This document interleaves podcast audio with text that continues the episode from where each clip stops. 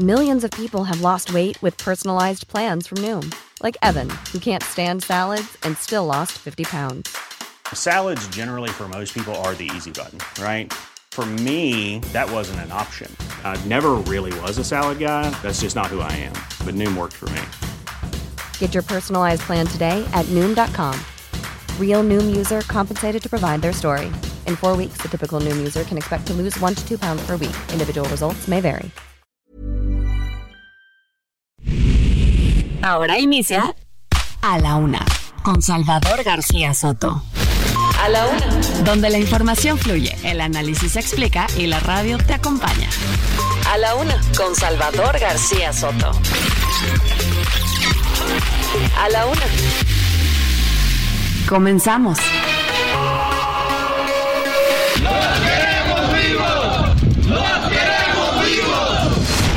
Ya nos avisaron que soltaron a Miguel y Horacio, los quienes seguían secuestrados. Nos dicen que están golpeados, pero pues, gracias a Dios están vivos.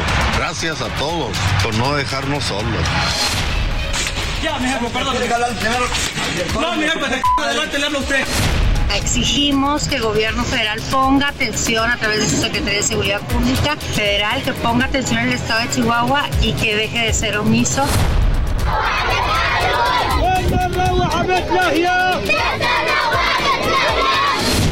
Pero de seguridad nacional es el agua, no es un tren sin destino. Salvemos a Benito se convierte desde hoy en el movimiento Salvemos a Eli, esa elefanta secuestrada en el zoológico de Aragón y la Ciudad de México.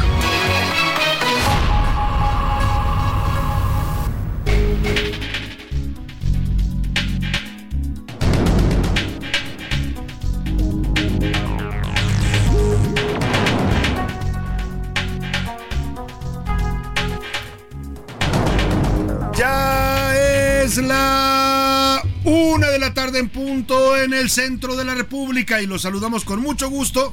Estamos comenzando a esta hora del mediodía a la una, este espacio informativo que hacemos para usted todos los días. Ya sabe que siempre estamos aquí listos, preparados y de muy buen ánimo cuando el reloj está marcando la una de la tarde con dos minutos para informarle, para entretenerle y también para acompañarle justo en este momento de su día, en este miércoles 24 de enero del año 2024. 24 del 24, estamos avanzando en el calendario de este mes eh, de enero y del primer mes del año. Prácticamente vamos a despedirlo esta semana. Ya comenzaremos febrero, febrero loco y marzo otro poco. Bueno, pues el clima ahí va eh, más o menos de acorde con las estaciones. Un miércoles templado, este día a la mitad de la semana aquí en la Ciudad de México, 22 grados centígrados la temperatura, se espera una mínima de 8 grados. El frío nos dejó descansar. Ayer acá en la ciudad ya no hizo tanto frío como eh, el pasado martes, el pasado lunes, perdón. Pero bueno, pues vamos a estar, hay que seguir siempre prevenidos para estos descensos de temperaturas que pueden ser pues causa de enfermedades respiratorias. Ya lo sabe, hay que cuidarse, protegerse, abrigarse y bueno, en la medida de lo posible también consumir muchas frutas que tengan vitamina C para fortalecer su sistema inmunológico. Vitamina C y A es lo que se necesita para pues poder resistir los virus que andan circulando por el ambiente y vaya que son muchos ¿eh? entre el COVID, la influenza, los resfriados comunes que también se han vuelto mucho más agresivos, dicen los especialistas. En fin, hay que estar muy alertas y atentos al cuidado de nuestra salud. En este miércoles tenemos mucha información para compartirle, hay muchos temas interesantes ha surgido información importante en las últimas horas que le vamos a estar actualizando en el panorama informativo de la ciudad, del país y del mundo. Todo lo que ocurra importante y relevante se lo estaremos llevando en vivo y en directo con este equipo de profesionales del periodismo, de la información y de la producción radiofónica que me acompañan. Yo soy Salvador García Soto y le doy la más cordial bienvenida en este miércoles. La música de a la una va dedicada a la cultura madre, dicen algunos. La madre de la civilización dicen que fue África, la madre de eh, pues la raza humana. Y hoy, hoy, este miércoles se conmemora el Día Mundial de la Cultura Africana y de los Afrodescendientes. Todas las personas que tienen afrodescendencia, México tiene un sector importante de su población afrodescendiente en estados como Oaxaca, Veracruz, eh, Guerrero, toda la costa chica, la costa grande, en, Veracruz por, su, por supuesto, Tabasco, todo el sureste. Hay una fuerte presencia de la raíz africana que llegó a México en la época de la colonia y que nos ha aportado también, sin duda, muchas cosas importantes en nuestra cultura, nuestra música, nuestro, eh, pues, eh, nuestra composición racial, todo lo que vamos a estar homenajeando el día de hoy, la africanidad. Esto pues se celebra en numerosas y vibrantes culturas del continente africano, por supuesto, y también de las diásporas africanas que hay por todo el mundo. El expansionismo, colonialismo eh, que se dio en el siglo XVIII hizo que los africanos prácticamente llegaran a habitar en todo el planeta, desde toda la América del Norte, América eh, Central, América del Sur, hasta Europa, hasta Asia. Bueno, pues mucha, mucho de los eh, de la diáspora africana tuvo que ver, por supuesto, con los tiempos de la esclavitud, en el que eran capturados salvajemente pues salvajemente los, los colonizadores, ¿eh? no ellos, eran capturados los africanos y se los llevaban en barcos para venderlos como si fueran mercancía. Hoy vamos a homenajear a esta cultura africana que tanto nos ha dejado en el mundo eh, y que tan importante es para la raza humana. Por supuesto tendremos música de la africanidad, música africana, música también de, de afrodescendientes mexicanos, de afrodescendientes de Latinoamérica, en fin, vamos a estar escuchando esta riqueza musical que bueno, prácticamente domina la mayoría de los ritmos que escuchamos aquí en este país. Mire, en México se estima que viven en este momento 2.5 millones de afromexicanos, que representan el 1.9% de la población total. Ya le decía, los principales estados donde habita la afrodescendencia mexicana o la tercera raíz, como se le llama a la raíz negra en México, son Guerrero, Oaxaca, Veracruz, la Ciudad de México y Tabasco y ojo también hay que ponerlo sobre el mapa y en la lupa, son, objeto a veces de discriminación en su propio país, en muchos casos los detienen los agentes de migración para pedirles identificación porque los confunden con centroamericanos. Bueno, pues vamos a estar hablando de este tema y hoy también andamos regalones, ya tenemos una rachita de muchos regalos y nos da mucho gusto porque además nuestro público disfruta de estos regalos que nos esforzamos por conseguir para usted. Hoy vamos a regalar cinco pases dobles para la obra Amor sin Barreras que está produciendo Gerardo Quirós, el musical más grande de todos los tiempos, este clásico del teatro musical de Broadway, y vuelve con una nueva temporada y un gran elenco, orquesta en vivo y un gran show multimedia. La función es para los boletos que vamos a regalar es para el sábado 27, el próximo sábado 27, para que lo vayan anotando en su agenda, a las 5 de la tarde en el Teatro Centenario de Coyoacán, que está ahí muy cerca, ubicado en el centro de Coyoacán. Más adelante le diremos la dinámica para que se lleve estos boletos y también para que se lleve un pase doble para la obra Dos Mujeres y una Silla. Es un show cómico político y real, donde las dos candidatas a la presidencia van a aparecer ahí, Xochil Gálvez y Claudia Sheinbaum, por supuesto caracterizadas con excelentes actrices. La obra la escribe nada más y nada menos que Antonio García, este gran monero y caricaturista. Él es el guionista y el eh, productor. Y están en, las actuaciones Fernanda Hostos. Y ahora le voy a decir el nombre de la otra actriz que no me lo pusieron aquí, que dan da vida a Claudia Sheinbaum. Fernando, ah, Fernanda Hostos personifica a Xochil Galvez. Usted la ha visto en El privilegio de mandar. Y, y también está Tamara Enaine, que hace a Claudia Sheinbaum. Más adelante le diré también cómo ganarse este pase doble. Hoy es el estreno, así es que es para la función de estreno de esta simpática obra que tiene que ver con el humor político y las campañas presidenciales. Mucha información para compartirle, así es que nos vamos directo al resumen de las noticias de hoy. A la una, con Salvador García Soto.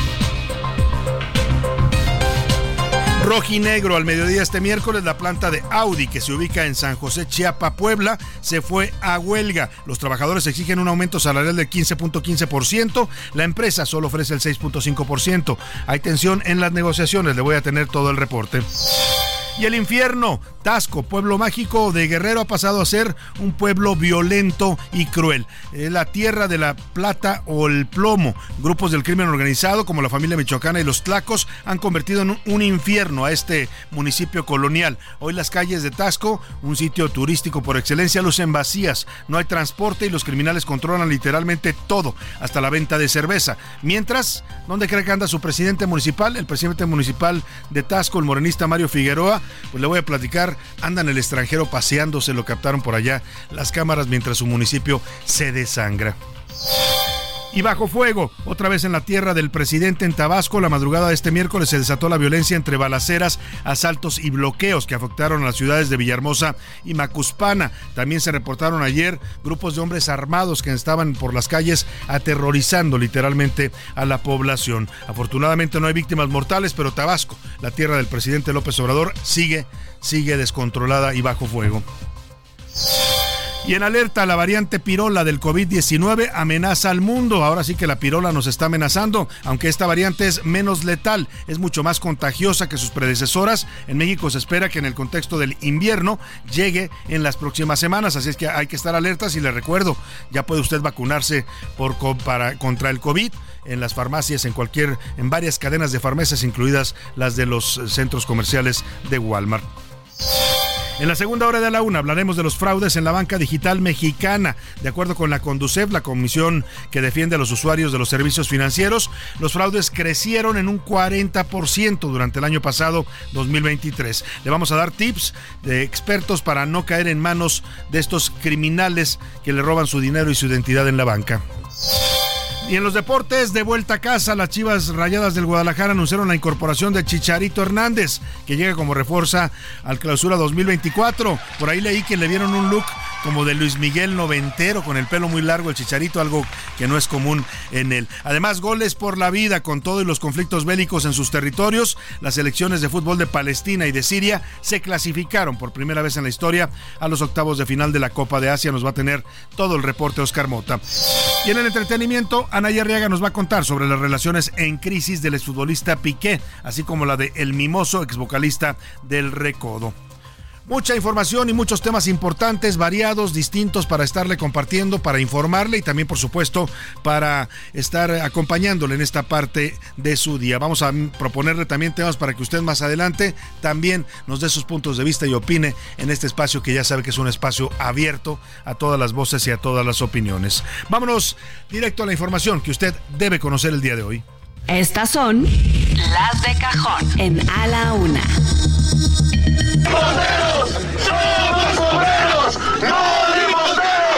Entonces, compañeros, nosotros vamos a seguir con esas negociaciones y en cuanto veamos que es algo realmente digno de los trabajadores, pues se los vamos a traer a consulta.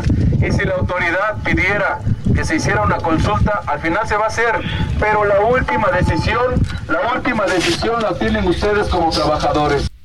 Somos obreros, no limosneros, gritaban los trabajadores de la fábrica de Audi en Puebla. En punto de las 11 de la mañana estalló la huelga en esta fábrica de automóviles en México y se prevé que dura hasta 26 días por lo menos. Está ubicada esta planta de Audi en el municipio de San José, Chiapa, a hora y media de la capital poblana. Se trata de la primera huelga automatriz en las marcas alemanas de autos de lujo que se producen en México. Desde 2016 que fue instalada esta planta, nunca había tenido una huelga de trabajadores. El Sindicato Independiente de Trabajadores de Audi México señaló que no llegaron a un acuerdo con la empresa por el tema salarial, ya que los más de 5 mil empleados exigen 15.5% de aumento global, es decir, en vales de despensa, fondo de ahorro y más, mientras Audi solamente les ofrece un 6.5%. Hay tensión y por supuesto esto afecta a la producción eh, allá en Puebla, uno de los corredores automotrices importantes que tiene nuestro país. Claudia Espinosa,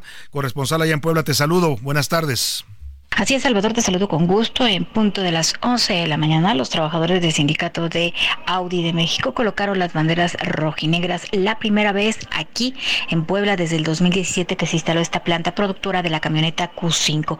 Hay que mencionar que de acuerdo con la información que se ha vertido, los trabajadores estaban solicitando un incremento salarial superior al 15% eh, conjunto con el salario y las prestaciones como bonos escolares y apoyos en despensa, en tanto que los empresarios señalaron que la propuesta era de 6.5% por arriba de los niveles inflacionarios marcados en eh, pues en este periodo del 2024. De acuerdo con César Horta, sindicato, eh, el representante del sindicato del secretario general de este, pues señaló que no se pudieron llegar finalmente a los acuerdos eh, previstos. Esto es parte de lo que comentó están un poco lejanas, lo sabemos, pero pues bueno, al final es, es, sentarse a negociar. Desafortunadamente se perdieron muchas semanas en una insistencia de la empresa de querer tener una reducción multianual. De esta forma, pues eh, comentó que ahora estarán eh, posterior a la colocación de estas banderas rojinegras de la huelga, pues reiniciando los trabajos para volver a las labores. Es la información que te tengo.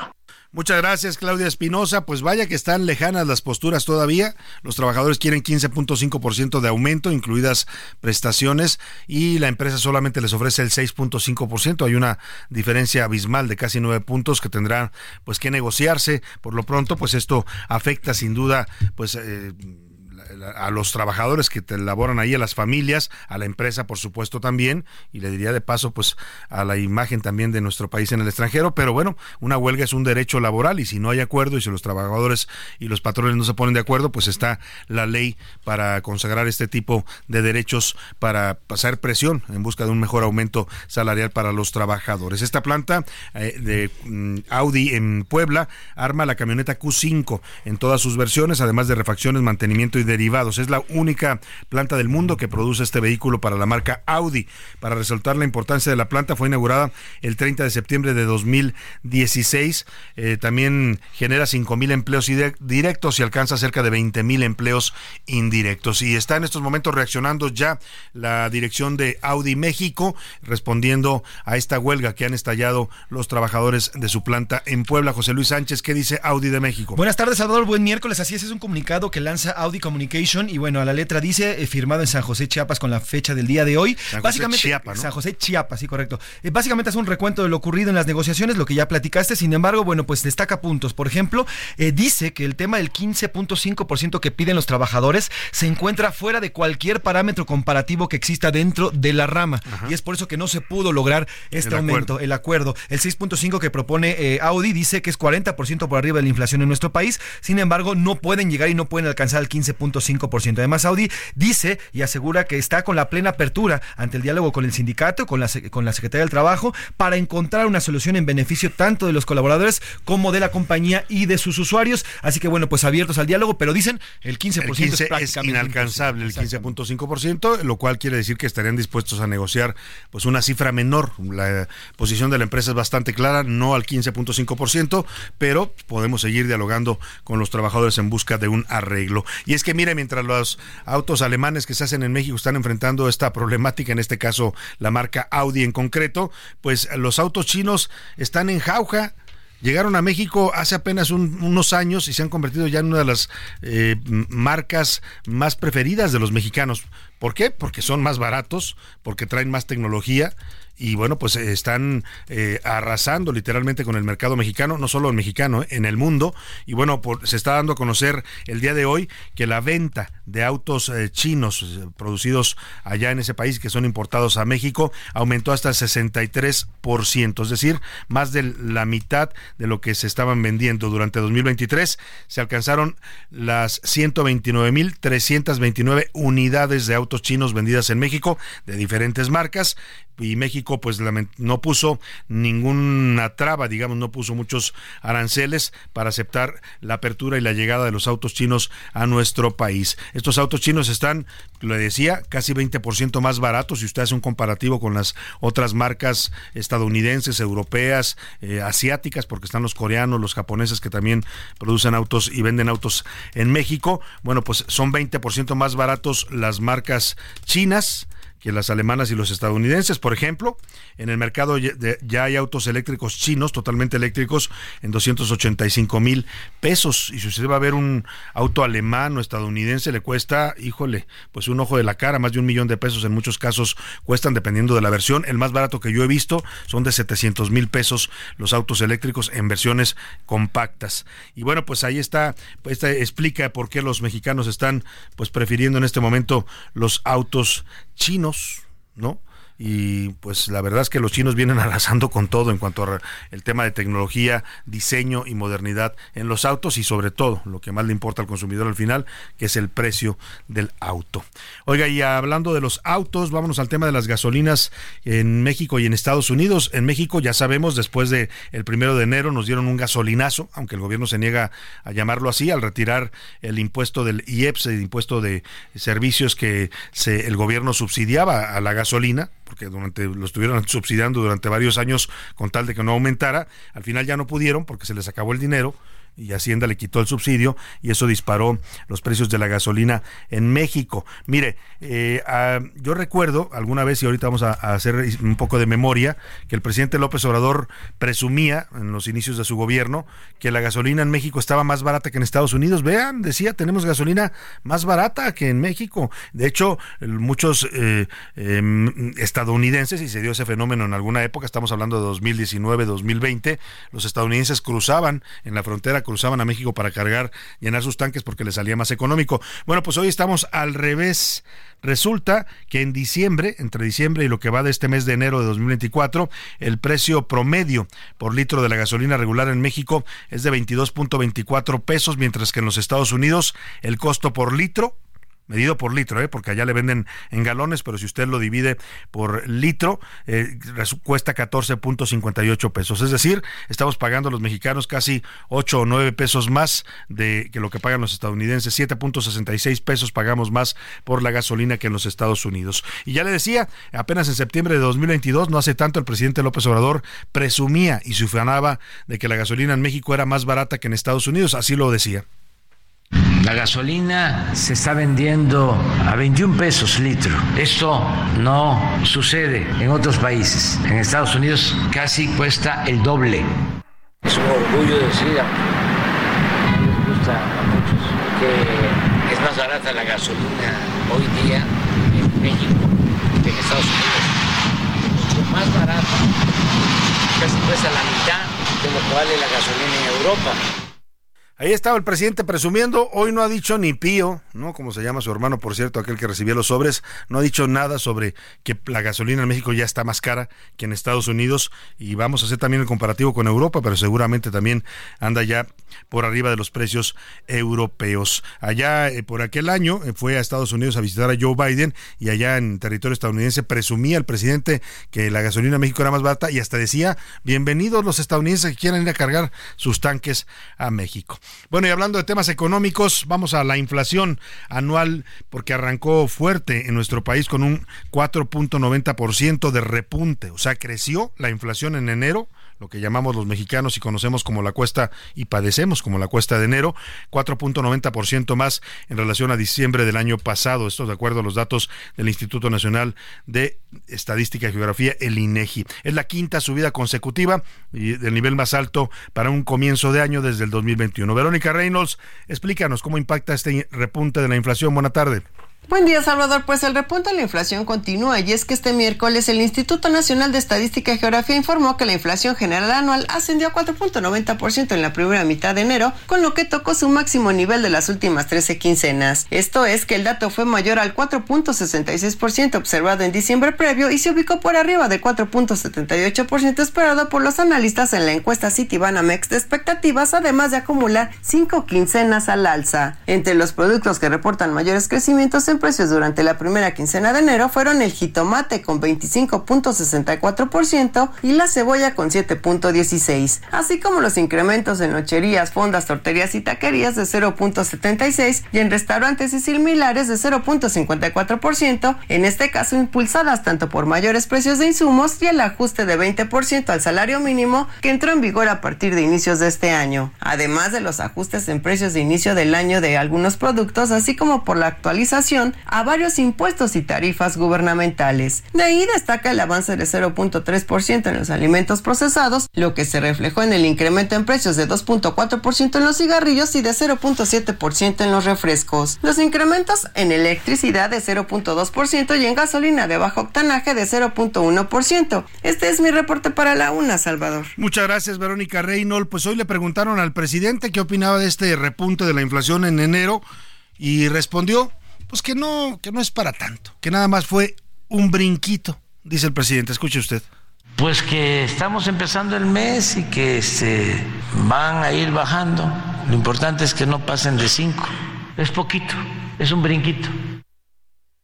Pues sí, cuando le pagan a uno todo, ¿no? Cuando él no tiene que pagar ni sus alimentos, ni el transporte, ni la escuela de sus hijos, probablemente, no sé, no sé si la pague él o la pague. El caso es que cuando uno tiene todo cubierto, ¿no? Pues ¿qué va a importarle la inflación? Pues es un brinquito, dice el presidente. Para él, lo que para él es un brinquito, para la inmensa mayoría de los mexicanos, esos que él dice representar y defender, es casi como la muralla china, ¿eh? la inflación que hemos padecido, sobre todo en los alimentos, y que la seguimos padeciendo en este arranque de año. Los alimentos no han bajado. Ha bajado sí el indicador de inflación en términos globales, como lo, lo reporta el INEGI desde el año pasado, pero la inflación en lo que consumimos, los alimentos, esa la seguimos pagando los mexicanos. Y súmele la otra inflación, la que nos deja el crimen organizado, ¿no? Porque el derecho de piso, la extorsión a los productores, nos la trasladan a nosotros nosotros y nos venden productos como el limón, el aguacate, mucho más caros de lo que deberían. Vamos a hablar de Tasco al regreso, hablando de violencia. Está descontrolado mientras el alcalde se pasea por España. Por lo pronto iniciamos el homenaje a la africanidad en el Día Mundial de la Afrodescendencia con Blinding Lights, una canción de The Weeknd, un canadiense de ascendencia etíope. Heraldo Radio, con la H que sí suena y ahora también se escucha. Ya estamos de vuelta en A la Una con Salvador García Soto. Tu compañía diaria al mediodía. La rima de Valdés. ¿O de Valdés la rima? Se busca por todos lados a Alejandro Hertz Manero. ¿Dónde anda ese, eh, ese compañero? Es el hombre más buscado.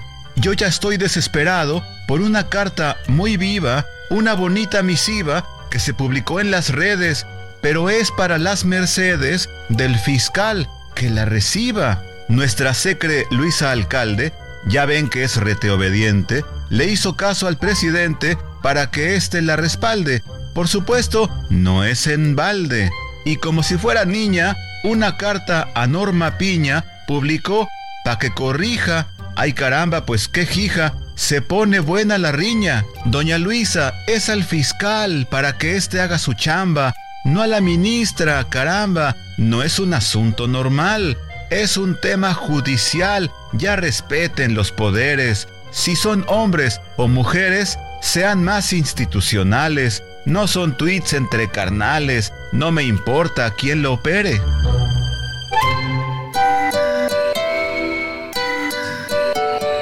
De acuerdo con el censo 2020 del INEGI, en México se autoadscriben como afrodescendientes o afromexicanos más de 2 millones de personas que habitan en los estados de México, Guerrero, Veracruz, Oaxaca, Ciudad de México, Jalisco, Puebla, Guanajuato, Nuevo León y Michoacán. Una de la tarde con 33 minutos. Este gran ritmo con el que estamos registrando, regresando de la pausa, por supuesto, un ritmo totalmente africano, es de la sudafricana Miriam Makeba.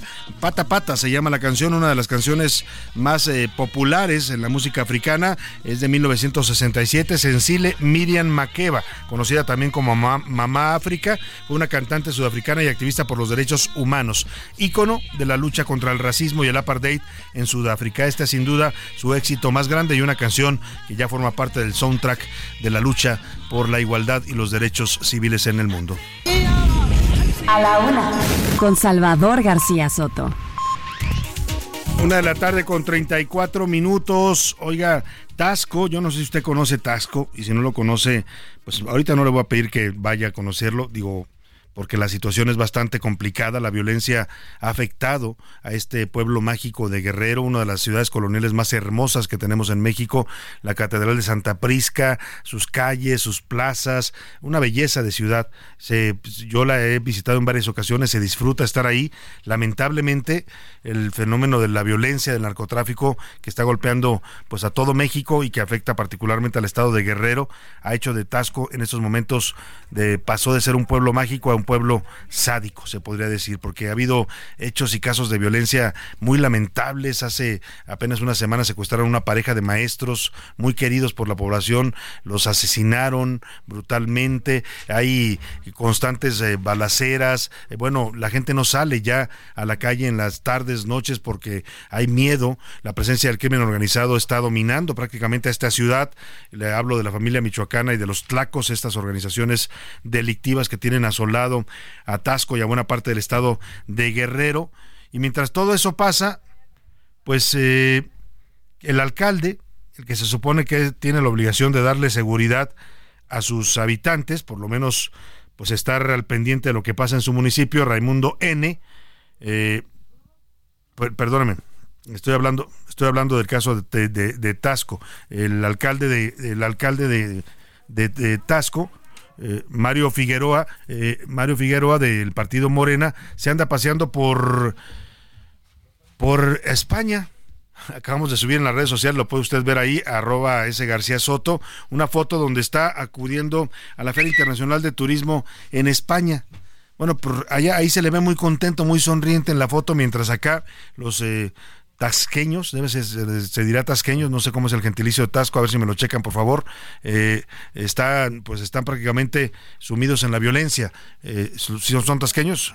¿Son el, gentilicio de, de Tasco son tasqueños? Sí, me dicen que sí son tasqueños y bueno, pues eh, lamentablemente el alcalde anda paseándose para allá. Mire, está tan grave la situación en Tasco que ya van cinco días de paro de transporte.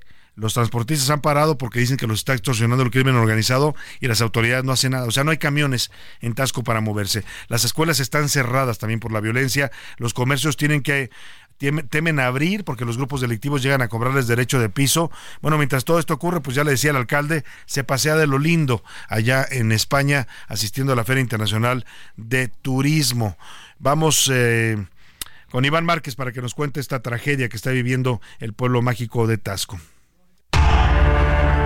Taxco de Alarcón Guerrero, con más de 100.000 habitantes, es reconocido por ser pueblo mágico gracias a su belleza de cantera y producción de plata. Sin embargo, para los pobladores se ha convertido en un verdadero infierno y los turistas, de esos, ya no hay ninguno. Desde hace semanas, comerciantes alertaron sobre el cobro de piso. Grupos armados cobran hasta 25% de sus ganancias en prácticamente todo lo que se vende, desde el refresco, cerveza, la propia plata y más. Ante este cobro, comercios como tortillerías, carnicerías, mercados están cerrados. Y como en todo México, denunciar no es opción. Además, van más de cinco días y contando de que el crimen organizado paralizó por completo las actividades. Las calles lucen vacías, prácticamente desiertas. Incluso, narcotraficantes pasean sin temor alguno de que los detengan. Ándale pues, seguimos con los Conmigo Johnny Ramírez y la sintonía de Tierra Caliente. Y les queremos complacer con los cordilazos bonitos. Los habitantes ya no tienen forma de trasladarse a sus trabajos tras el paro de transportistas. Simplemente pues está paralizado el transporte público. Desconocemos las situaciones de realmente por cuál es, cuál es el motivo, pero bueno. Pero eso no es todo. Los pequeños no asisten a clases ante la inseguridad. Esto se dio tras una disputa de cárteles como lo es la familia michoacana y los tlacos, quienes se disputan el famoso cobro de piso. Pero quien brilla por su ausencia es el presidente municipal Mario Figueroa de Morena, de quien se presume que está fuera del país y no ha hecho declaración alguna. Así, el hermoso pueblo de La Plata, que pasó al horrible plomo. Para la una con Salvador García Soto, Iván Márquez.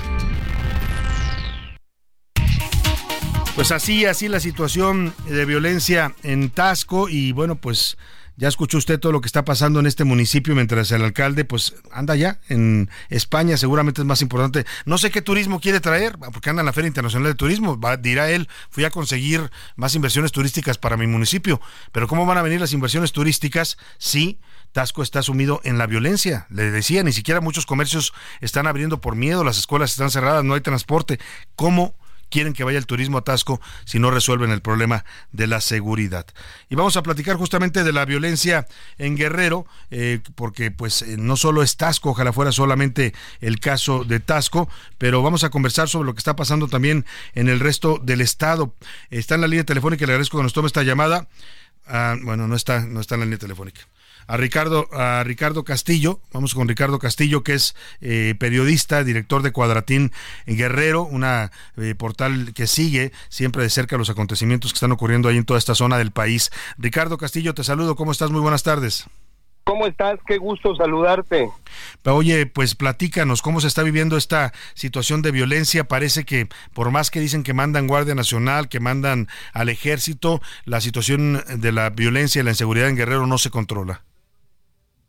Pues no, como lo comentas, eh, Salvador, efectivamente no hay no hay control de la eh, delincuencia. Esta mañana fueron encontrados los cuerpos de dos policías ministeriales ahí en una comunidad de rural de Tasco llamada Tlacamazapa. Estos dos policías ministeriales eh, se encontraban eh, desaparecidos, habían ido a pues a una operación de vigilancia y cuando regresaron fueron interceptados en la carretera que va de Tasco hacia el Estado de México, una de las salidas que tiene Guerrero en la zona norte. Y bueno, pues esto fue hoy como en los últimos días en Tasco donde no hay eh, servicio de transporte público, donde las escuelas permanecen eh, cerradas, lo mismo que los comercios eh, de la Plaza Borda, que es la plaza central de esta ciudad, de la ciudad platera como la conocemos en Guerrero, y bueno, pues en general hay un ambiente de mucho temor entre los eh, ciudadanos, la gente no quiere hablar eh, en esta zona, eh, nosotros estuvimos ahí y bueno, pues los pobladores tienen pánico, se encierran en sus casas a muy temprana hora y durante el transcurso del día pues la gente casi no sale.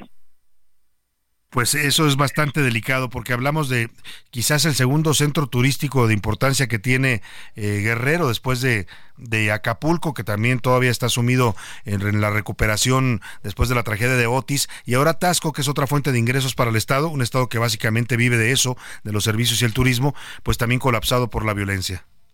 Y agregar eh, que en el caso de Tasco, en estos momentos el presidente municipal pues se encuentra fuera, está en plena en plena crisis, en plena emergencia, pues está está en Madrid en, estos momentos participando en la feria turística eh, que se lleva a cabo allá en Madrid.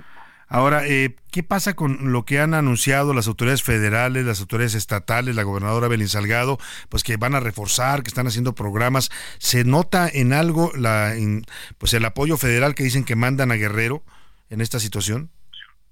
Sí hay una cantidad importante de efectivos, sobre todo de la Guardia Nacional, eh, en segundo término del Ejército. Sí hay una presencia importante, sin embargo, bueno, eh, todo indica que solamente tienen la orden de eh, apostarse en algunos sitios, eh, pues hacer rondines en la ciudad, en una actividad meramente disuasiva, pero no hay una, eh, digamos, ofensiva con este importante número de agentes que se encuentran en Acapulco particularmente y en todo el estado, pero especialmente en el puerto, no hay una, no se nota una ofensiva detrás de la delincuencia organizada. Simplemente, bueno, pues están aquí como espectadores de todo lo que sucede, eh, pues eh, en, en el Estado. Pues vaya situación la que nos describe Ricardo de primera mano, porque Cuadratín Guerrero es uno de los medios que más reportan estas incidencias delictivas y estas situaciones tan agobiantes que está viviendo la gente en Guerrero. Estaremos atentos a su trabajo y, y pues eh, nuestro reconocimiento. La verdad que no es fácil para los periodistas trabajar en estados como Guerrero. Gracias, Ricardo. Ayer, ayer por cierto, nada más agregar, estuvimos en Petatlán, donde en la Costa Grande, que es la zona que está hacia Cihuatanejo, ahí muy pegado del otro punto turístico de Guerrero, y allá eh, pues eh, militares y policías lograron disuadir, disuadir un eh, pues un intento de bloqueo aparentemente movilizado por la delincuencia organizada pues así todos los días en todas las regiones prácticamente del estado de Guerrero. Muchas gracias Ricardo, te mando un abrazo. Al contrario, buenas tardes. Buenas tardes. Ricardo Castillo, director de la agencia Cuadratín en Guerrero. Ya escuchó usted, Tasco colapsado por la violencia, Acapulco que empieza apenas a recuperarse de la tragedia de Otis y las autoridades bien, gracias, paseándose con el pretexto que van a conseguir inversiones para el turismo. ¿Cuál turismo va a venir a Guerrero? Si hay violencia, inseguridad, Acapulco está devastado. Con todo respeto, pues se van a pasear con el dinero público.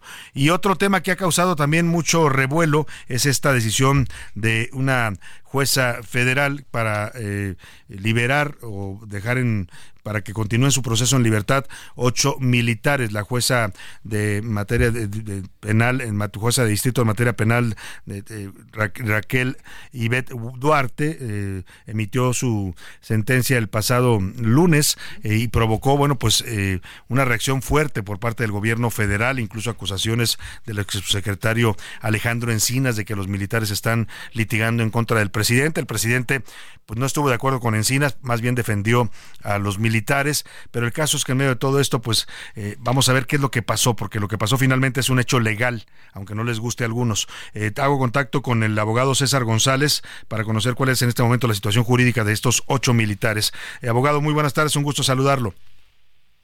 Buenas tardes, Salvador, gracias por el espacio pues cómo ven las reacciones que provocó este, este fallo de la jueza, les da la razón a sus eh, representados, a estos ocho militares que han sido acusados en el caso de Chirapa, por lo menos en cuanto a que su proceso debe continuar en libertad.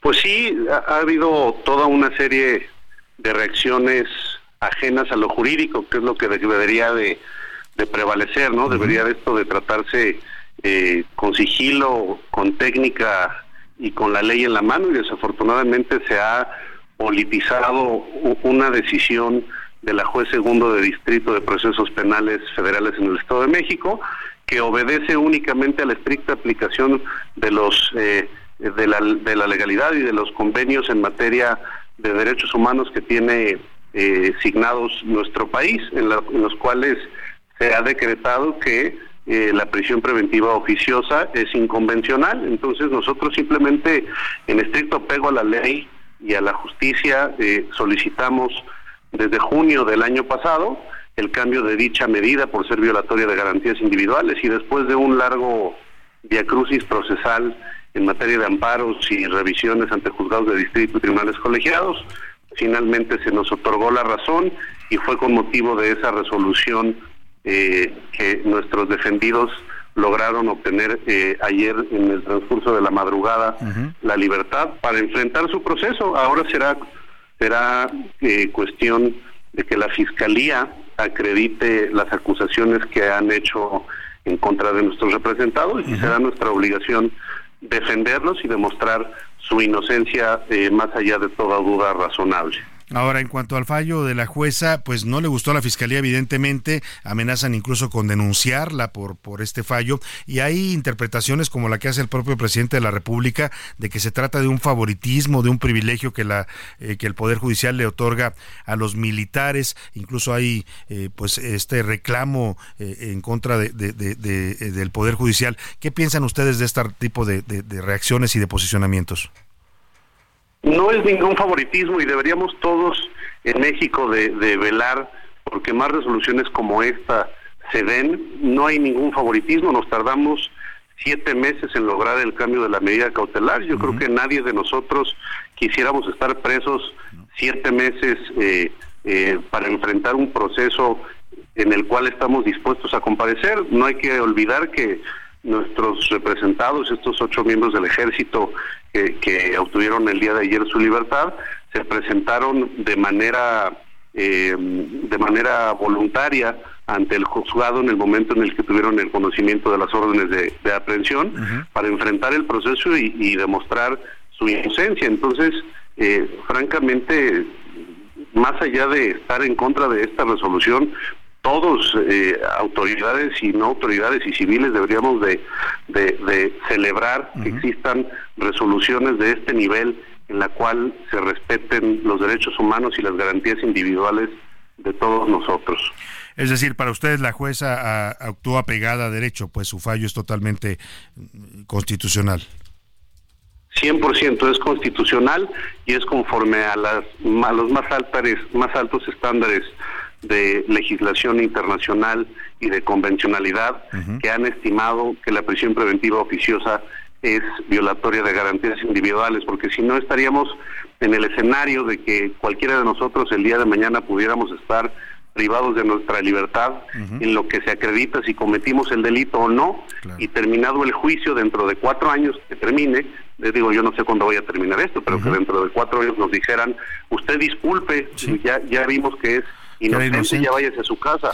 No, no, no. Qué fuerte eso, porque además le está pasando en este momento a muchos eh, mexicanos. Ahora, la, secretaria de Gobernación, Luisa María Alcalde, emitió una carta, ayer la hizo pública porque se lo ordenó el presidente, que ella le mandó previa, previo al fallo de la jueza eh, de distrito a, las, a la presidenta de la Corte, Norma Piña. Yo le quiero pedir su opinión como abogado. Estamos conversando con César González, abogado de los ocho militares eh, recientemente que fueron liberados por orden de la juez para seguir su proceso en libertad.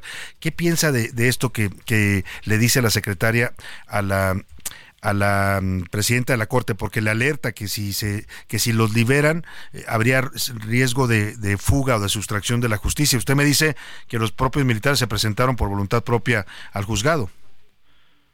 Así es. Bueno, primero dicho documento no tiene ninguna validez jurídica.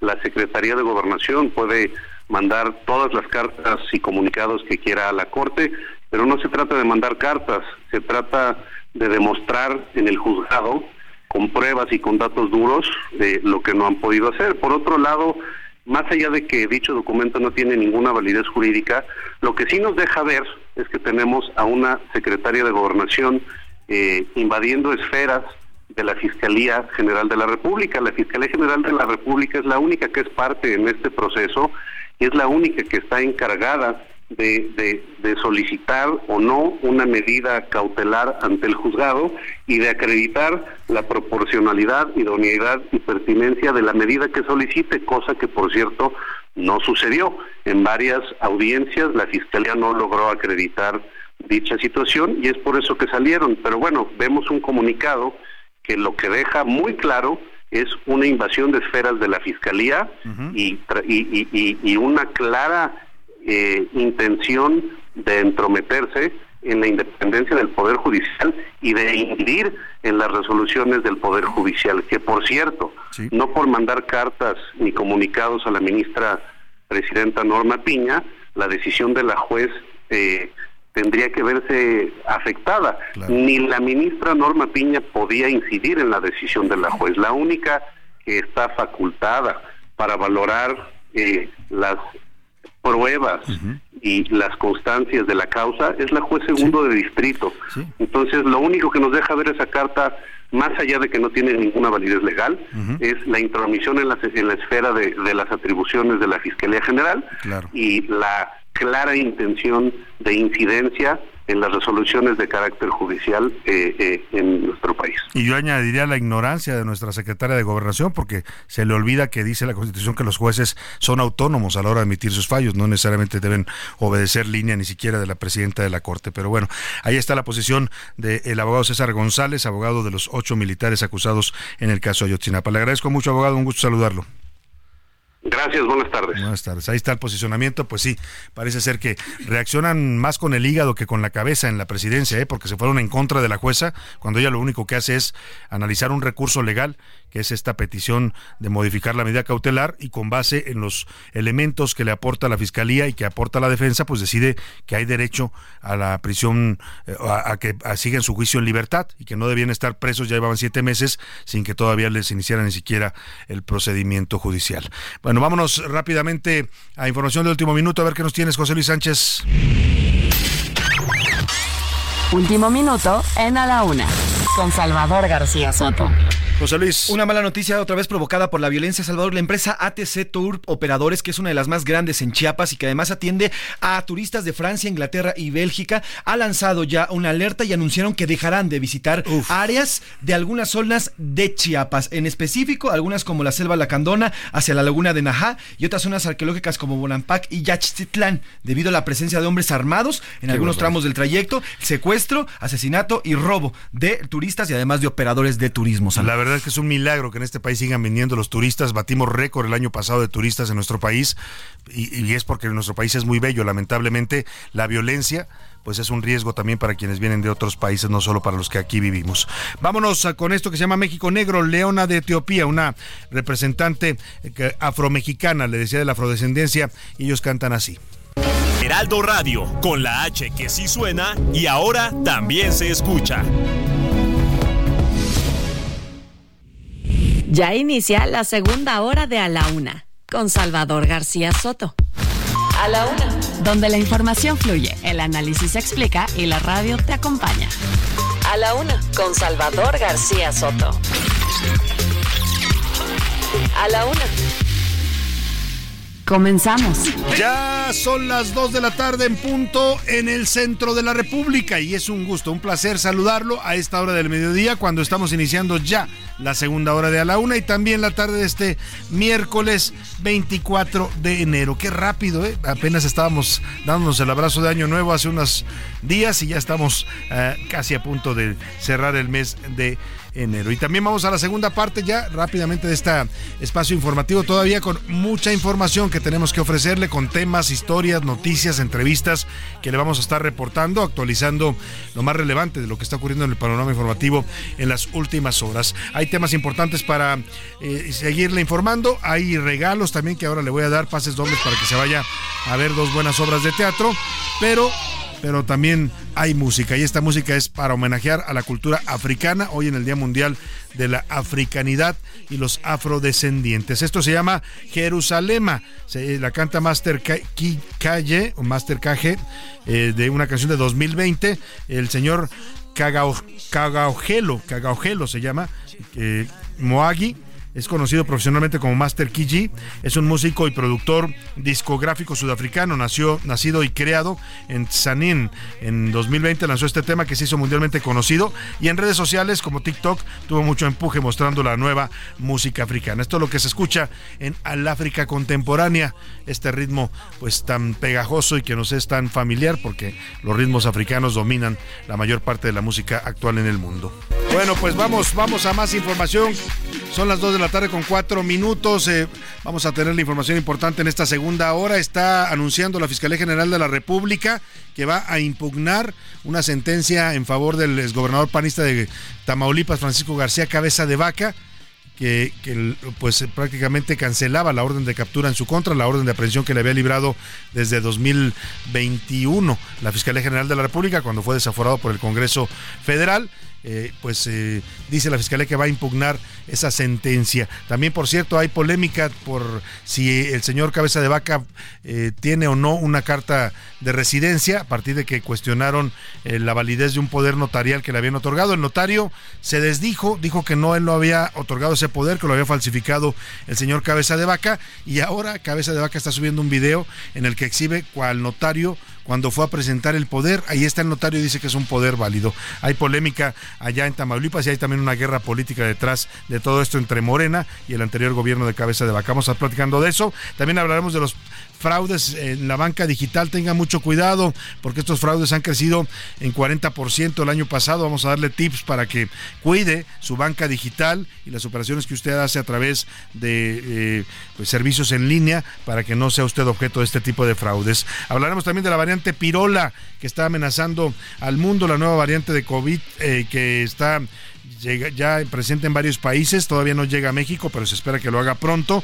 Es menos letal que las anteriormente conocidas, pero también es mucho más contagiosa que las, sus predecesoras. Por eso los expertos están recomendando aplicarse las vacunas actualizadas, que son las que actualmente se están ofreciendo aquí en México ya en farmacias y en clínicas particulares. Vamos a conversar también sobre las principales razones de la muerte de los mexicanos en el 2023. Acaba de salir el reporte del INEGI que dice de qué se mueren los mexicanos, de qué se murieron en 2023 y le voy a decir cuáles son las causas. En Estados Unidos, Donald Trump también avanza pian pianito. Ayer va el señor Trump imparable. Ayer ganó las primarias en New Hampshire y su única competidora ahora en el Partido Republicano por la candidatura presidencial es la señora Nikki Haley. Ayer dijo que no se va a bajar, se esperaba que anunciara su retiro y ayer dijo que va a continuar eh, compitiendo contra Donald Trump porque todavía hay mucho trabajo por hacer. Vamos a tener los deportes con Oscar Mota, el entretenimiento con Anaí Arriaga y mucho, mucho más para ofrecerle en esta segunda hora de la una. Quédese con nosotros y vamos directo a los regalos que le tenemos preparados el día de hoy. José Luis Sánchez, tenemos regalos para nuestro público, dos obras de teatro interesantes para que se vayan a ver este fin de semana. Bueno, una es el sábado y otra es el jueves. Que empezamos con Amor sin barreras. Amor sin barreras o West Side Story, también una película lanzada en 2021, Salvador, gran película además. Sí. Esta obra está producida por Gerardo Ortiz y bueno, se trata del musical más grande de todos los tiempos que vuelve con una temporada. Gerardo Quiroz es el Gerardo Quiroz, este, perdón, sí, dije, ah, bueno, Gerardo Quiroz. Y bueno, pues se va a presentar, ya les digo, el próximo sábado 27 de enero a las 5 de la tarde en el Teatro Centenario Coyoacán, ubicado en la calle Centenario 159 en la colonia del Carmen. La pregunta que hacemos esta tarde. La pregunta es, ¿de qué nacionalidad eran los inmigrantes que protagonizan esta historia de amor de West Side Story? Está sencillita, nada más es cuestión que usted le eche un, una googleada si no conoce la historia. ¿De qué nacionalidad latinoamericana eran estos inmigrantes? La obra se desarrolla en el Nueva York de los años 50. Esa es la primera pregunta, 55 18 41 51 99. Marque para que se vaya a ver Side Story. Y la segunda propuesta para hoy, José Luis. La segunda propuesta es divertidísima, además, Salvador. Se llama Dos mujeres, una silla. Tenemos pases dobles para esta obra. Un show cómico, político y real, donde las dos eh, candidatas a la presidencia se enfrentan para ganar la silla grande, ¿no? Y bueno, pues se va a presentar mañana jueves 25 de enero a las 8.30 de la noche en el Teatro Rodolfo Usigli, ubicado en Héroes del 47, número 122, en la colonia San Mateo, Coyoacán. La pregunta que les hacemos, Salvador. La pregunta que les hacemos es, denos el nombre de alguna candidata a la presidencia que haya habido en la historia de México, no de las actuales, ¿eh? porque esas ya sabemos que son Claudia Sheinbaum y Xochitl Gálvez. ¿Alguna otra candidata? Hemos tenido varias ya mujeres candidatas a la presidencia, con cualquiera que usted mencione, se lleva estos boletos, porque a veces es la función de estreno, ¿eh? va usted ahí el estreno, dicen que va a acudir Xochitl Gálvez. También invitaron a Claudia Sheinbaum, las reales, pues, no solo las, las eh, eh, caracterizadas, que son Fernanda Hostos y, Tamara, Tamara Fernanda Hostos hace a Xochitl Gálvez, que es la que sale en el privilegio de mandar, y Tamara Naine, que creo que también trabaja ahí en el privilegio de mandar, dan vida a estas dos candidatas en dos mujeres. Me acordé de aquella canción, José Luis. De la Dos mujeres, una silla. Bueno, pues por ahí va la propuesta teatral que eh, escribió y dirige el señor Antonio Garcimonero. Vamos a darle el número 5518 41 51 99 con un nombre de una candidata presidencial en la historia de México. Se lleva usted estos pases dobles para ver mañana la función de estreno de dos mujeres y una silla. Vámonos a más temas informativos. A la una, con Salvador García Soto.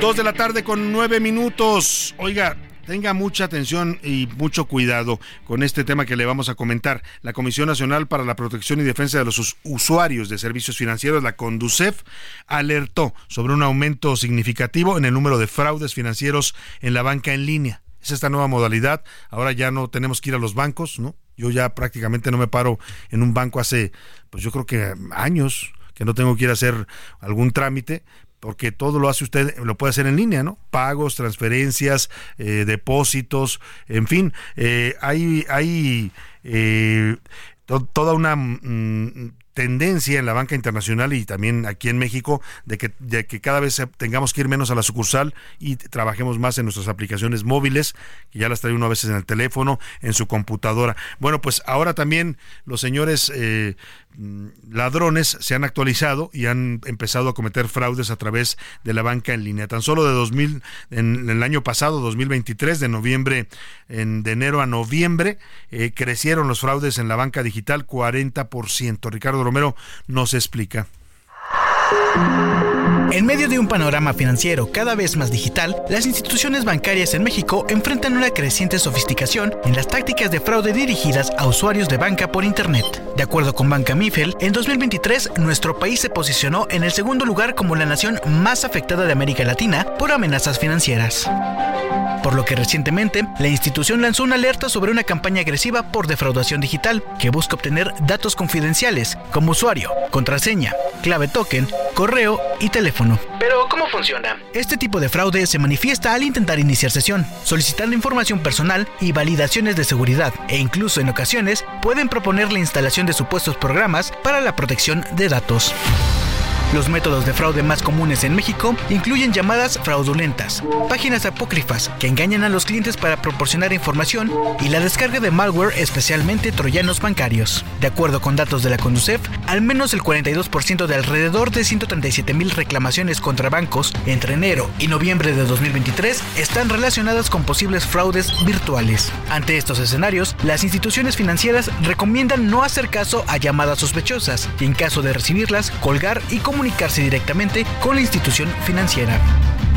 Además, se aconseja no abrir correos electrónicos sospechosos, ni instalar programas de origen dudoso o aplicaciones no oficiales. Y por supuesto, no compartir datos bancarios, contraseñas, códigos ni números de tarjetas. En A la Una le preguntamos a expertos cómo prevenir fraudes bancarios en Internet. Esto es lo que nos contaron. Mi nombre es Juan Antonio López López, ingeniero en sistemas computacionales, y mis recomendaciones son las siguientes. Evita acceder a tu banca digital desde dispositivos ajenos y no realices transacciones desde conexiones Wi-Fi abiertas. Siempre establece contraseñas seguras en tus cuentas y en tus aplicaciones bancarias. Así los fraudes bancarios por Internet en México. Para la una con Salvador García Soto, Ricardo Romero. Pues ahí está, para que usted esté alerta, si usted utiliza los servicios en línea de banca digital de su banco, pues hay que tener mucho cuidado. Ya estaban las recomendaciones de los expertos. Cuando vaya a hacer una transacción en banca mm, en línea o digital, pues no la haga en un dispositivo que no sea suyo. Hágalo en los que sus dispositivos propios y hágalo de preferencia no conectado a redes abiertas, a redes que no sean eh, pues redes seguras para usted, ¿no? Esa es una recomendación básica, no abrir correos estos que le mandan como phishing, ¿no? Que luego a partir de ahí lo hackean y obtienen los datos de su banca en línea, no eh, compartir contraseñas, ser muy cuidadoso a la hora que usted realice sus operaciones bancarias en línea. Bueno, pues los fraudes están a la orden del día. Eh, tampoco haga caso a llamadas sospechosas, se recomiendan los bancos, en caso de recibirlas cuelgue y comuníquese directamente al banco y pregunte si es cierto que les llamaron, eh, o los mensajes de WhatsApp, ¿no? Que muchos, somos de tu banco, necesitamos actualizar tus datos, nada más dinos la clave de tu, ¿no? y la gente tonta iba a compartirla. No, no conteste nada de eso. Si tiene duda, mejor vaya al banco, comuníquese, hable a la línea de su banco y pregunte, oiga, me está llegando este mensaje, ¿es real o no es real?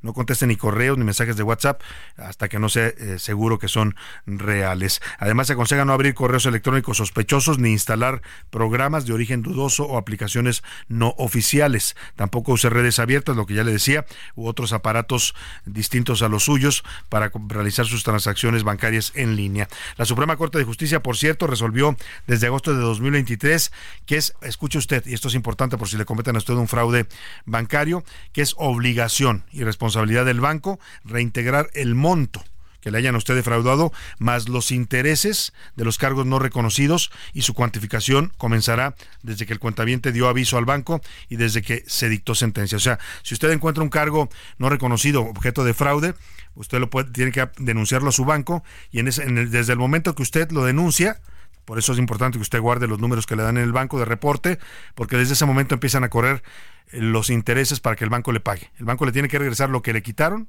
motivo de fraude, porque al final es su responsabilidad también cuidar sus sistemas de, banca en línea y le tiene que dar aparte intereses por el tiempo que se tarda en resolverle. Porque antes nada más le decían, sí, lo vamos a investigar se tardaban tres, cuatro meses en responderle y a los tres, cuatro meses le devolvían su dinero, pero sin ningún interés. Y, usted sabe que los bancos no perdonan los intereses, así es que la Corte dijo, bueno, pues el banco tiene que devolver el monto total de un cargo no reconocido, sea por fraude, sea por, por clonación o por lo que sea, y además del, del monto total, los intereses que, que, corran desde el tiempo en que el usuario hace su reporte. Vamos a otros temas, José Luis Sánchez. Platícanos de la nueva variante del COVID que está causando, pues no alerta, pero sí advertencias de los especialistas en el mundo. Así es, Salvador, se, se, llama o la han llamado pirola. Es una, es una nueva variante que aunque es mucho menos letal que las variantes que ya hemos conocido a lo largo de estas pandemias, de esta pandemia que vivimos, sí es mucho más contagiosa, Salvador. Y el problema aquí sería en el tema de las hospitalizaciones. Esa es la alerta principal que está lanzando la OMS en todo el mundo. Podía provocar que eh, las hospitalizaciones aumenten en los sistemas de salud en cada país.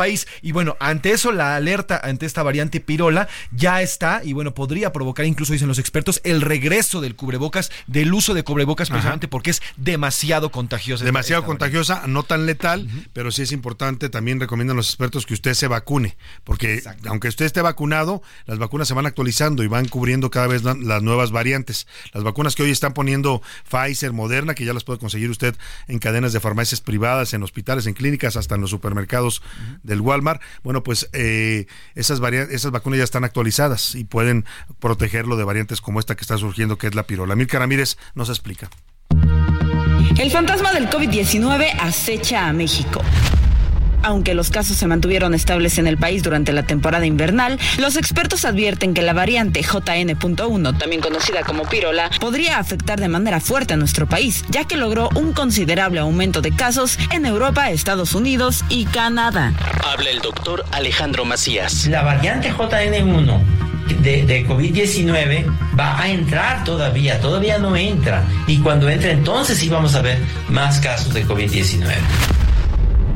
Desde diciembre, la Organización Mundial de la Salud calificó esta variante de interés debido a su rápida propagación. La OMS destacó que las vacunas siguen protegiendo contra la enfermedad. Habla el doctor Alejandro Macías. Lo ideal es que la gente que pueda que se vacune, eh, de influenza también a los que les corresponda, quien pueda invertir en una de las vacunas actualizadas es una buena inversión.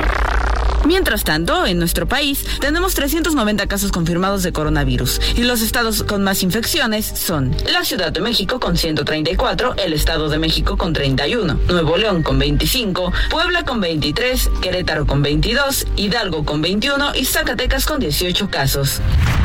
Debido a esta situación, la UNAM pidió que para este regreso a clases se regresara a las medidas de higiene ya conocidas. Esta decisión se ha tomado en otros espacios como oficinas y otras escuelas. Así que es importante recordar el uso del cubrebocas, el lavado constante de manos, evitar aglomeraciones, ventilar espacios cerrados y el estornudo de etiqueta. Para A la Una con Salvador García Soto, Milka Ramírez. Bueno, pues ahí está la importancia de protegerse y cuidarse y vacunarse todavía contra el COVID. No importa que usted tenga ya tres o cuatro vacunas, muchos mexicanos las tienen, hay que pues actualizarse con la vacuna. Esta ya va a ser una, una vacuna para temporadas estacionales y hay que ponerlo en esta temporada de invierno que están aumentando los casos de COVID, incluidas las nuevas variantes. Oye, y, y hablando de temas eh, médicos, se da, eh, pues usted sabe que México un problema delicado entre los problemas que tenemos en el sector salud es la falsificación de medicamentos. Hay medicamentos pirata que son vendidos en el mercado negro, más baratos por supuesto que los medicamentos de patente o incluso a veces medicamentos caducados que los venden como si estuvieran actualizados. Eh, según la Comisión Federal para Protección de Riesgos Sanitarios, la COFEPRIS, eh, se emitieron eh, hasta 133 alertas en los últimos cinco años relacionados con falsificación, comercio ilegal o adulteración de medicamentos. Para hablar de este tema, saludo con gusto en la línea telefónica a Juan de Villafranca, director ejecutivo de la Asociación Mexicana de Laboratorios Farmacéuticos. Juan, un gusto saludarlo. Buenas tardes.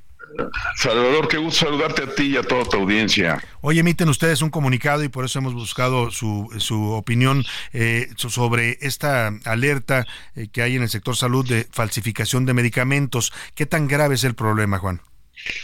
Pues mira, es un tema que lamentablemente está creciendo y nos preocupa mucho el tema de la falsificación de medicamentos porque ante todo lo que está en riesgo es la salud de la población y por eso pues, es una medida preventiva de algo que sentimos que está creciendo y aquí lo importante es mantener informada a la población. Es un esfuerzo que estamos haciendo muy coordinadamente con, con la COFEPRIS.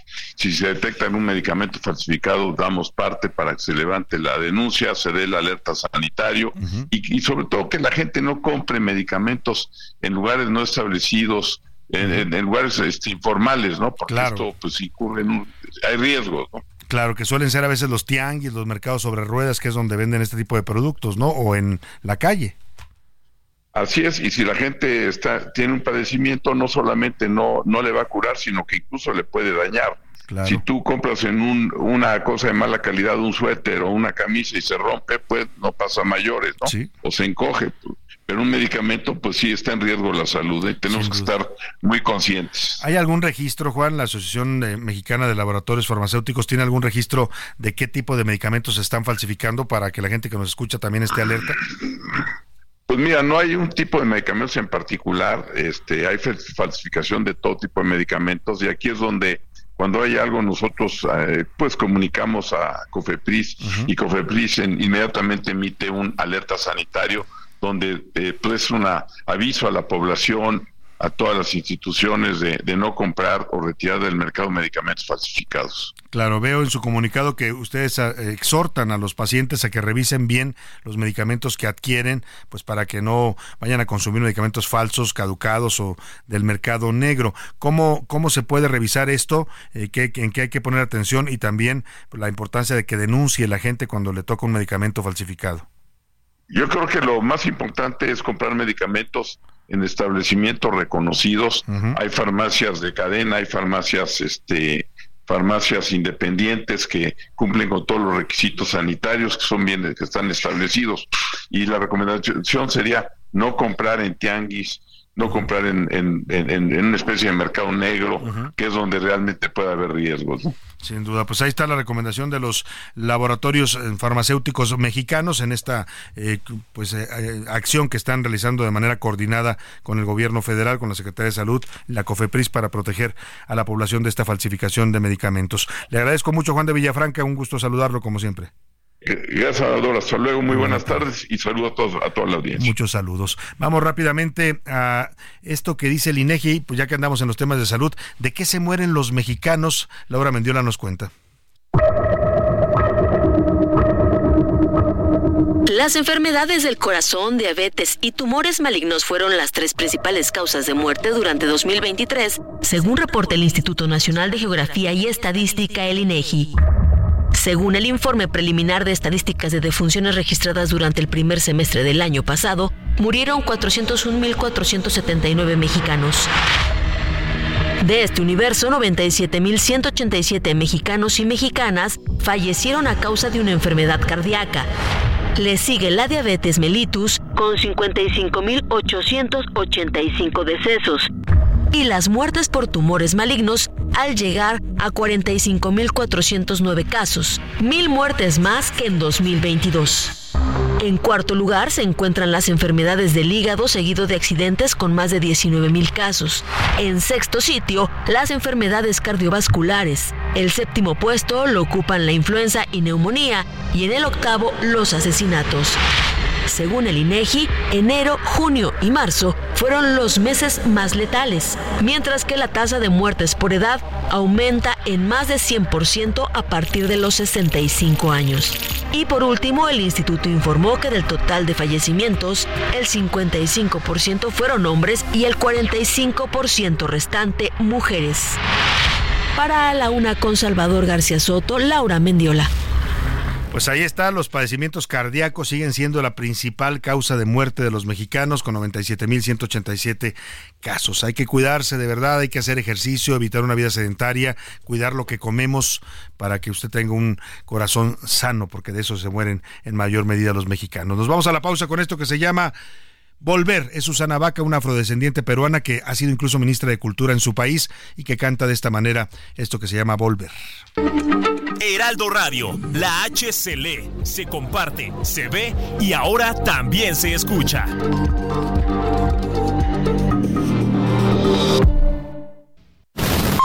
Ya estamos de vuelta en A la Una con Salvador García Soto.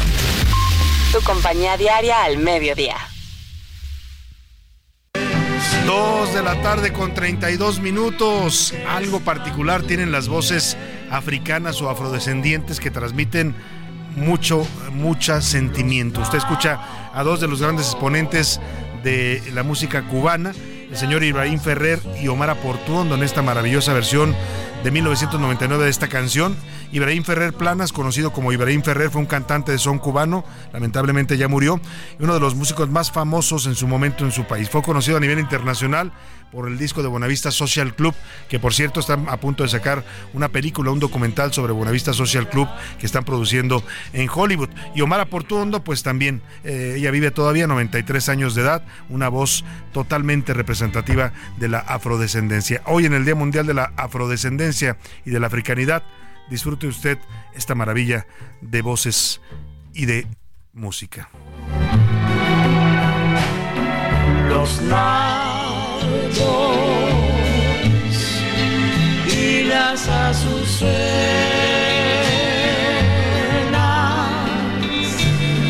no quiero que sepan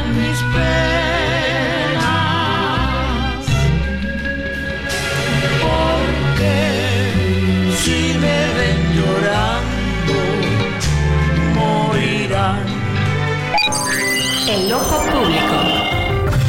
En A la Una tenemos la visión de los temas que te interesan en voz de personajes de la academia, la política y la sociedad. Hoy escuchamos a Luis Farías Mackey en Buscando Sentido. El ojo público.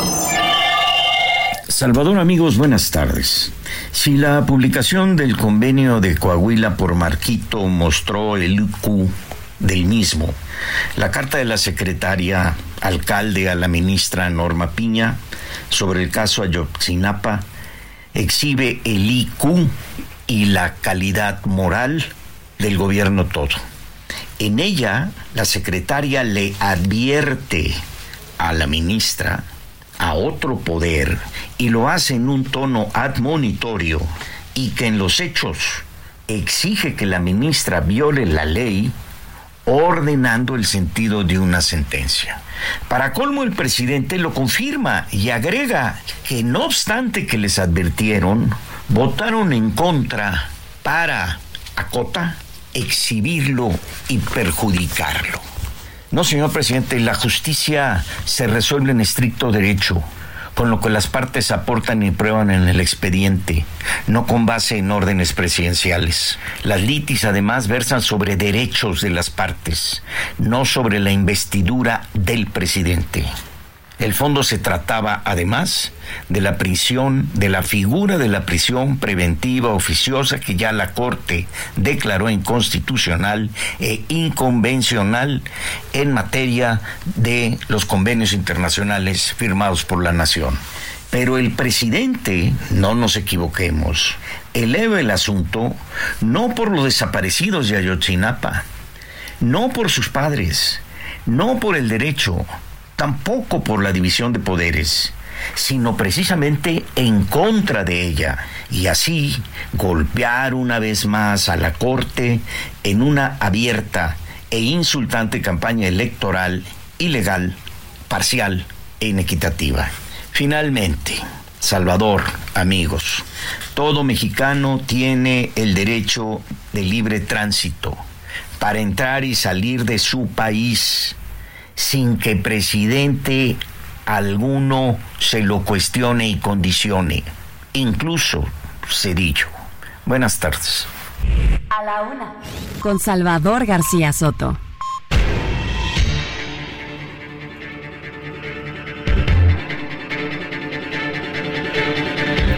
Dos de la tarde con 37 minutos. Continuamos con usted aquí en A la Una. Y bueno, escuchábamos a Luis Farías Mackey comentar justamente esta carta que mandó eh, pues la secretaria de Gobernación, por instrucciones del presidente, la ministra Norma Piña. Hace rato nos decía el abogado César González, abogado de los militares que fueron eh, pues puestos en libertad por esta juez, no exonerados, ojo, la juez lo único que determinó a partir de la petición eh, legal que hicieron los abogados y los, y los ocho militares, pues es que tenían derecho a seguir su proceso en libertad. Llevaban siete meses en la cárcel y ni siquiera empezaba el juicio.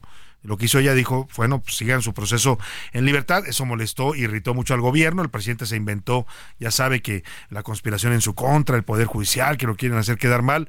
El hecho es que pues fue una decisión legal, constitucional de la jueza y esta carta de la señora ministra, perdóneme, la señora secretaria de Gobernación, Luisa María Alcalde, pues deja muy mal parado al gobierno, ¿eh? porque le mandan una carta casi casi amenazante, intimidatoria a la ministra Piña diciéndole no los pueden liberar, ¿eh? no los liberen porque si los liberan sería muy delicado, hay riesgo de fuga, dice, ¿no?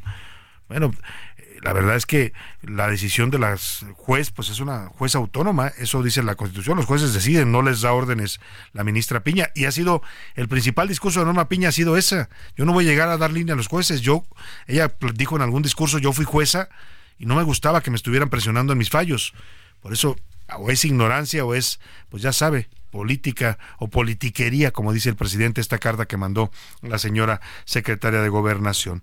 Oiga, y hace rato platicábamos de qué mueren los mexicanos en este reporte de morbilidad que da el INEGI sobre las causas de muerte de los mexicanos.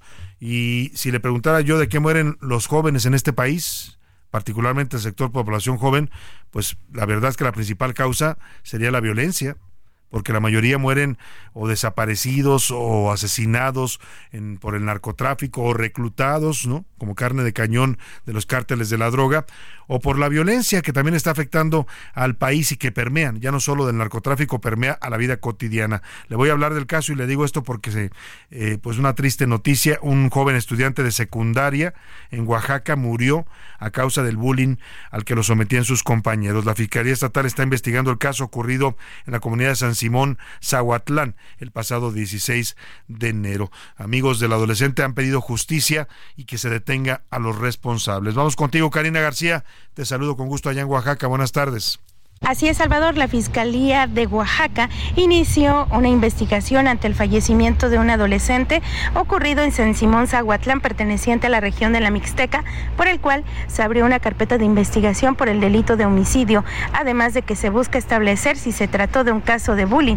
Y es que de acuerdo con el expediente penal, los hechos inicialmente ocurrieron el 16 de enero de este año, cuando la víctima, un adolescente de quien en sus datos quedan reservados por ley, se encontraba en la escuela secundaria del municipio de San Simón Zahuatlán cuando fue agredido por lo que cayó a un barranco. Derivado de la situación resultó con severas lesiones por las cuales tuvo que ser internado en un hospital, pero el 21 de enero de este año la víctima sufrió una recaída y perdió la vida a consecuencia de las lesiones. Por lo que ante estos hechos la Fiscalía de Oaxaca intervino a través de la Vicefiscalía de la región de la Mixteca que inició con las indagatorias al respecto para dar con quién o quienes resulten responsables de esta agresión. Es el reporte desde Oaxaca. Muchas gracias, Karina García. Pues ahí vamos a ver qué dicen las investigaciones, pero bastante extraño el caso de que haya muerto en la secundaria y haya pues caído a un barranco. ¿no? Está investigándose si fue producto de este bullying que sufría este jovencito que descansa en paz allá en Oaxaca. Y hablando de tragedias, un menor de edad, también un niño murió en eh, Zacatecas, donde la explosión de un tanque de gas dejó un saldo de tres personas heridas y lamentablemente eh, un menor fallecido. Esto ocurrió en el municipio de Calera. Vamos con nuestro corresponsal Omar Hernández. Te saludo, Omar, allá en Zacatecas. Buena tarde.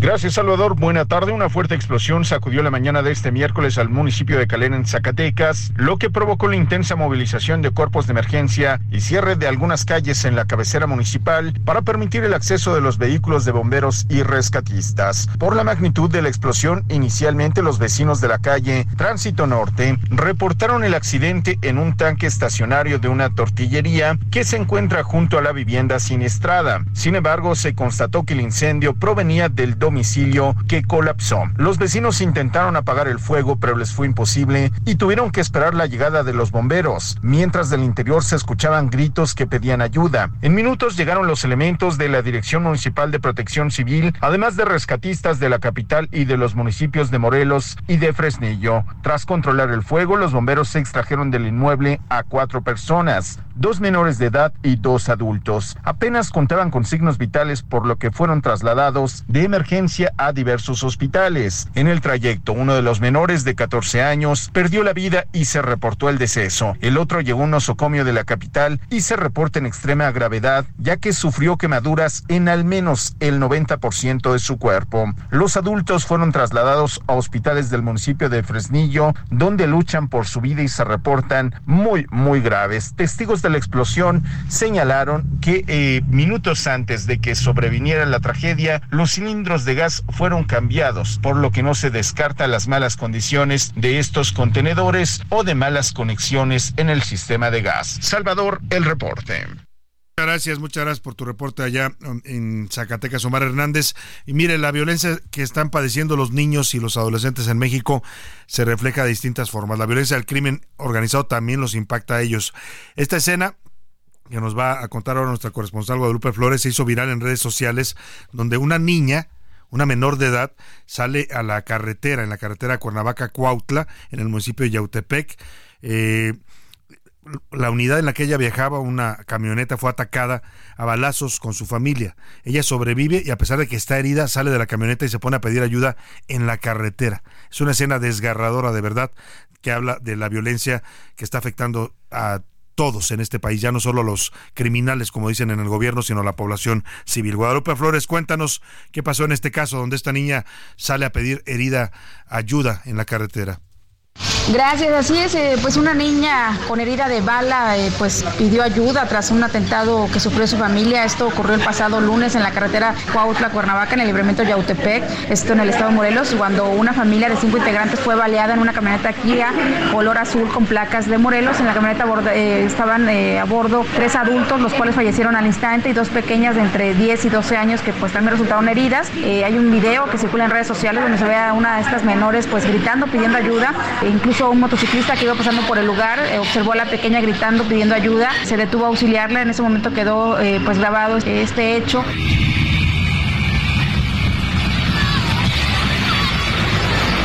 Pues la información. Los deportes en A la Una con Oscar Mota. Señor Mota, muy buenas tardes, ¿cómo está usted? Mi querido Salvador García Soto, amigas y amigos, hoy un gran día para ganar, una gran noticia para las Chivas, eso espero. Pero eh, con el asunto de que Chicharito Hernández regresa confirmado ya a las Chivas, lo platicamos, lo adelantamos en este Tú lo adelantaste aquí, ya se concretó. Correcto, querido Salvador. Y de manera exclusiva voy a enlazarme completamente en vivo con un gran aficionado de las Chivas para entrevistarlo en vivo. ¿Qué opina precisamente de esto de Chicharito? Eh, Salvador García Soto, ¿cómo está? Ah, caray, soy yo el entrevistado. Bueno, pues me da gusto, la verdad, porque, a ver, el Chicharito creo que es eh, una, un jugador que hizo grandes cosas a nivel internacional, ¿no? Como pocos jugadores mexicanos y que regrese a su origen, pues siempre da gusto, ¿no? Es el máximo goleador de la selección mexicana, 52 goles. Jugó Champions League, por supuesto, con el Manchester United. Fue multicampeón con el Manchester United. Jugó Champions League con el Real Madrid. Jugó en el Bayern Leverkusen. Eh, todavía en las últimas, digamos, etapas eh, internacionales de su carrera, le alcanzó para meter 39, 40 goles con el Galaxy, que lo convierte de entre los 10 máximos anotadores de ese club. Verdaderamente, eh, Chicharito Hernández, junto con Andrés Guardado, junto con Hugo Sánchez y Rafa Márquez, es ya no sería la Santísima Trinidad, se me salen las cuentas, pero sí el top 5 de, de futbolistas claro, de, que han ido al extranjero y han hecho un gran papel. Correcto. Vamos a escuchar brevemente eh, parte de lo que le hicieron las Chivas. Le prepararon un video bastante eh, bien producido. Emotivo. Emotivo, por supuesto, a la altura de lo que es Chicharito Hernández. Escuchemos. Ha vuelto. Chicharito. Chicharito. Chicharito. Chicharito. Chicharito. Chicharito. Chicharito. El Chicharito. El Chicharito. Bueno, sí, ya está de vuelta. Bárbaro. Al final escuchamos a Mauri Vergara, el dueño de las Chivas. Él es el que dice, sí, está de vuelta. Ya está de vuelta. Y escuchamos las voces de diferentes eh, técnicos, varios entrenadores que tuvo muchas cosas que platicar. Dato, a ver, amigo Chiva hermano, que usted me está escuchando, ojo, será presentado el día sábado 27 de enero, o sea, este, este sábado inmediato, a partir de las 8 de la noche. Allá en el estadio. En el estadio Akron. No tiene costo el, boleto, pero eh, el sistema de activación es a través de sus eh, chivabonos. Tiene usted que entrar, digamos, a la página de internet. Entonces, y decir, quiero ir a ver al Chicharito. Correcto. Y entonces ya le dan un, código para que pueda entrar. Chivas, ojo, no va a ser en día de partido, porque Chivas juega un día antes contra Tijuana, el día viernes. Pero luego el sábado viene la presentación.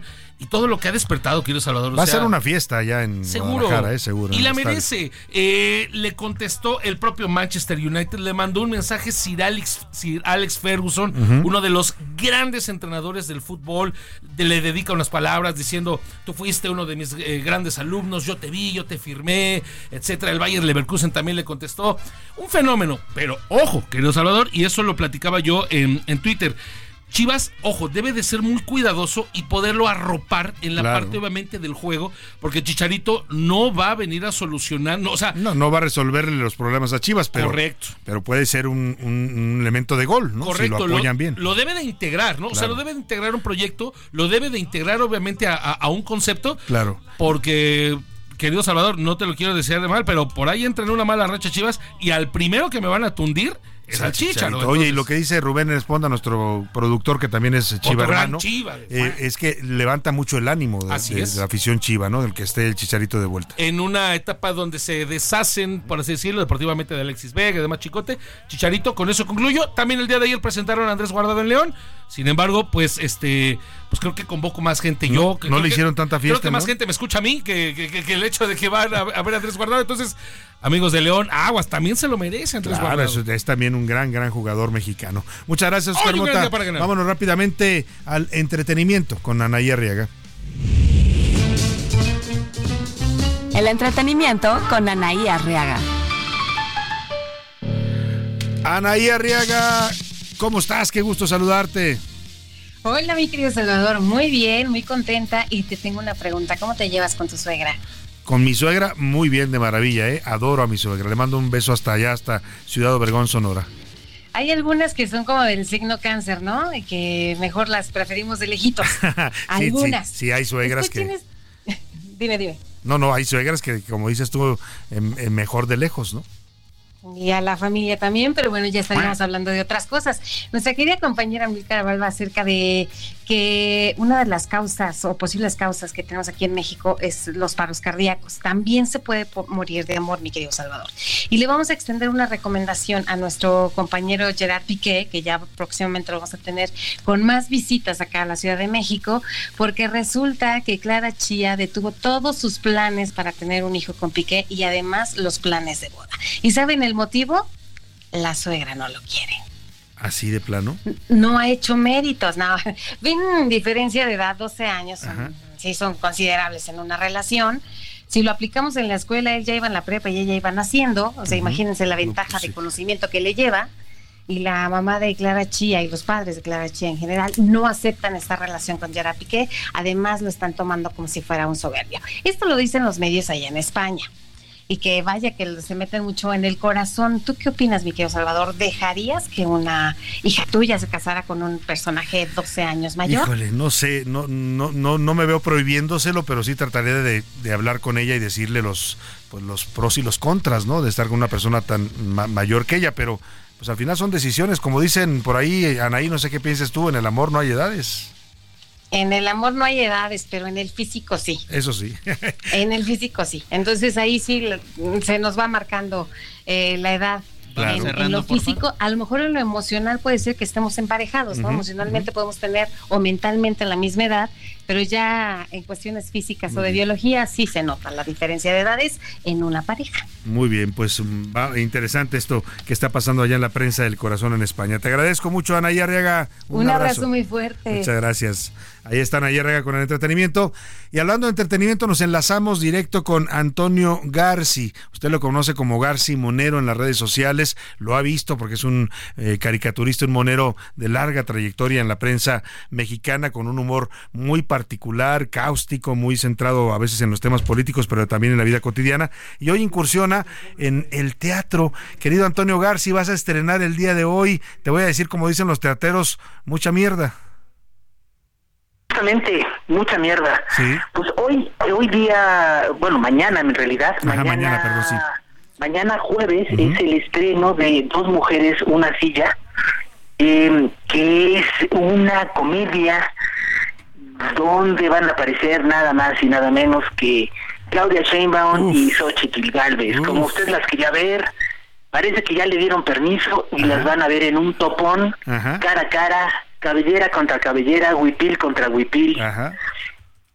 y pancarta contra espectacular. Oye, muy muy oportuna la apuesta que vas a, inaugurar, a, estrenar el día de mañana y además con buenas acto, buenas actrices de comedia que van a ser a estos dos candidatas presidenciales. Ah, pues sí, dos monstruos. Está nada menos que Fernanda Hostos que hace a esta um, Xochitl Galvez en, la parodia y, seguramente la has visto en, un montón de... Y he, grabado cápsulas con ella también, sí.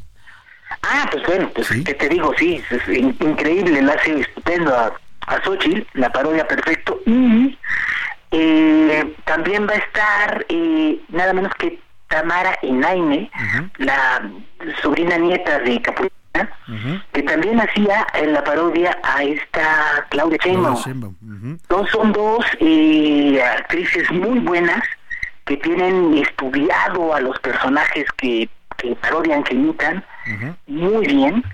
Y, y esta comedia que es muy ácida, muy, muy crítica, está como bien balanceada. Está hecha como deben ser las buenas caricaturas, sin odio y sin piedad.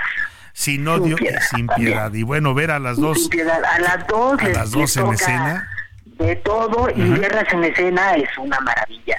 explora, sobre todo, es una comedia que explora a las mujeres y a las mujeres en el poder, que es algo que por lo menos en México es algo nuevo. algo bastante novedoso, y que además es el, cambio de es realmente la vuelta a la tortilla claro. de todo lo que habíamos conocido porque gane cualquiera de las dos por primera vez México va a ser gobernado por una, mujer, y esa como perspectiva ahora sí que de género claro y va a ser otra cosa. Sin duda, va a ser otra historia. Pues eh, eh, te deseamos todo el éxito, Toño, que esté lleno el estreno y la próxima semana vamos también a regalar pases dobles para que te vaya, los vaya a ver la gente en esta dos mujeres y una silla. Todo el éxito, Toño, en el estreno. Los esperamos en el Teatro eh, Usigli, que está ahí en Coyoacán, a las ocho y media. Este jueves, o sea, mañana, va a estar de Muy bien, muchas gracias. Y tenemos ganadores ya de los pases dobles rápidamente, José Luis. Rapidísimo.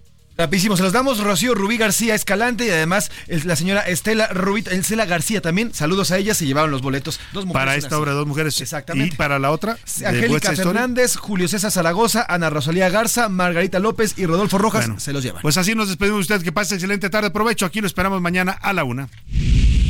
Por hoy termina a la una con Salvador García Soto.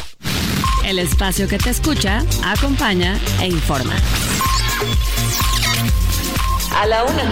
Con Salvador García Soto.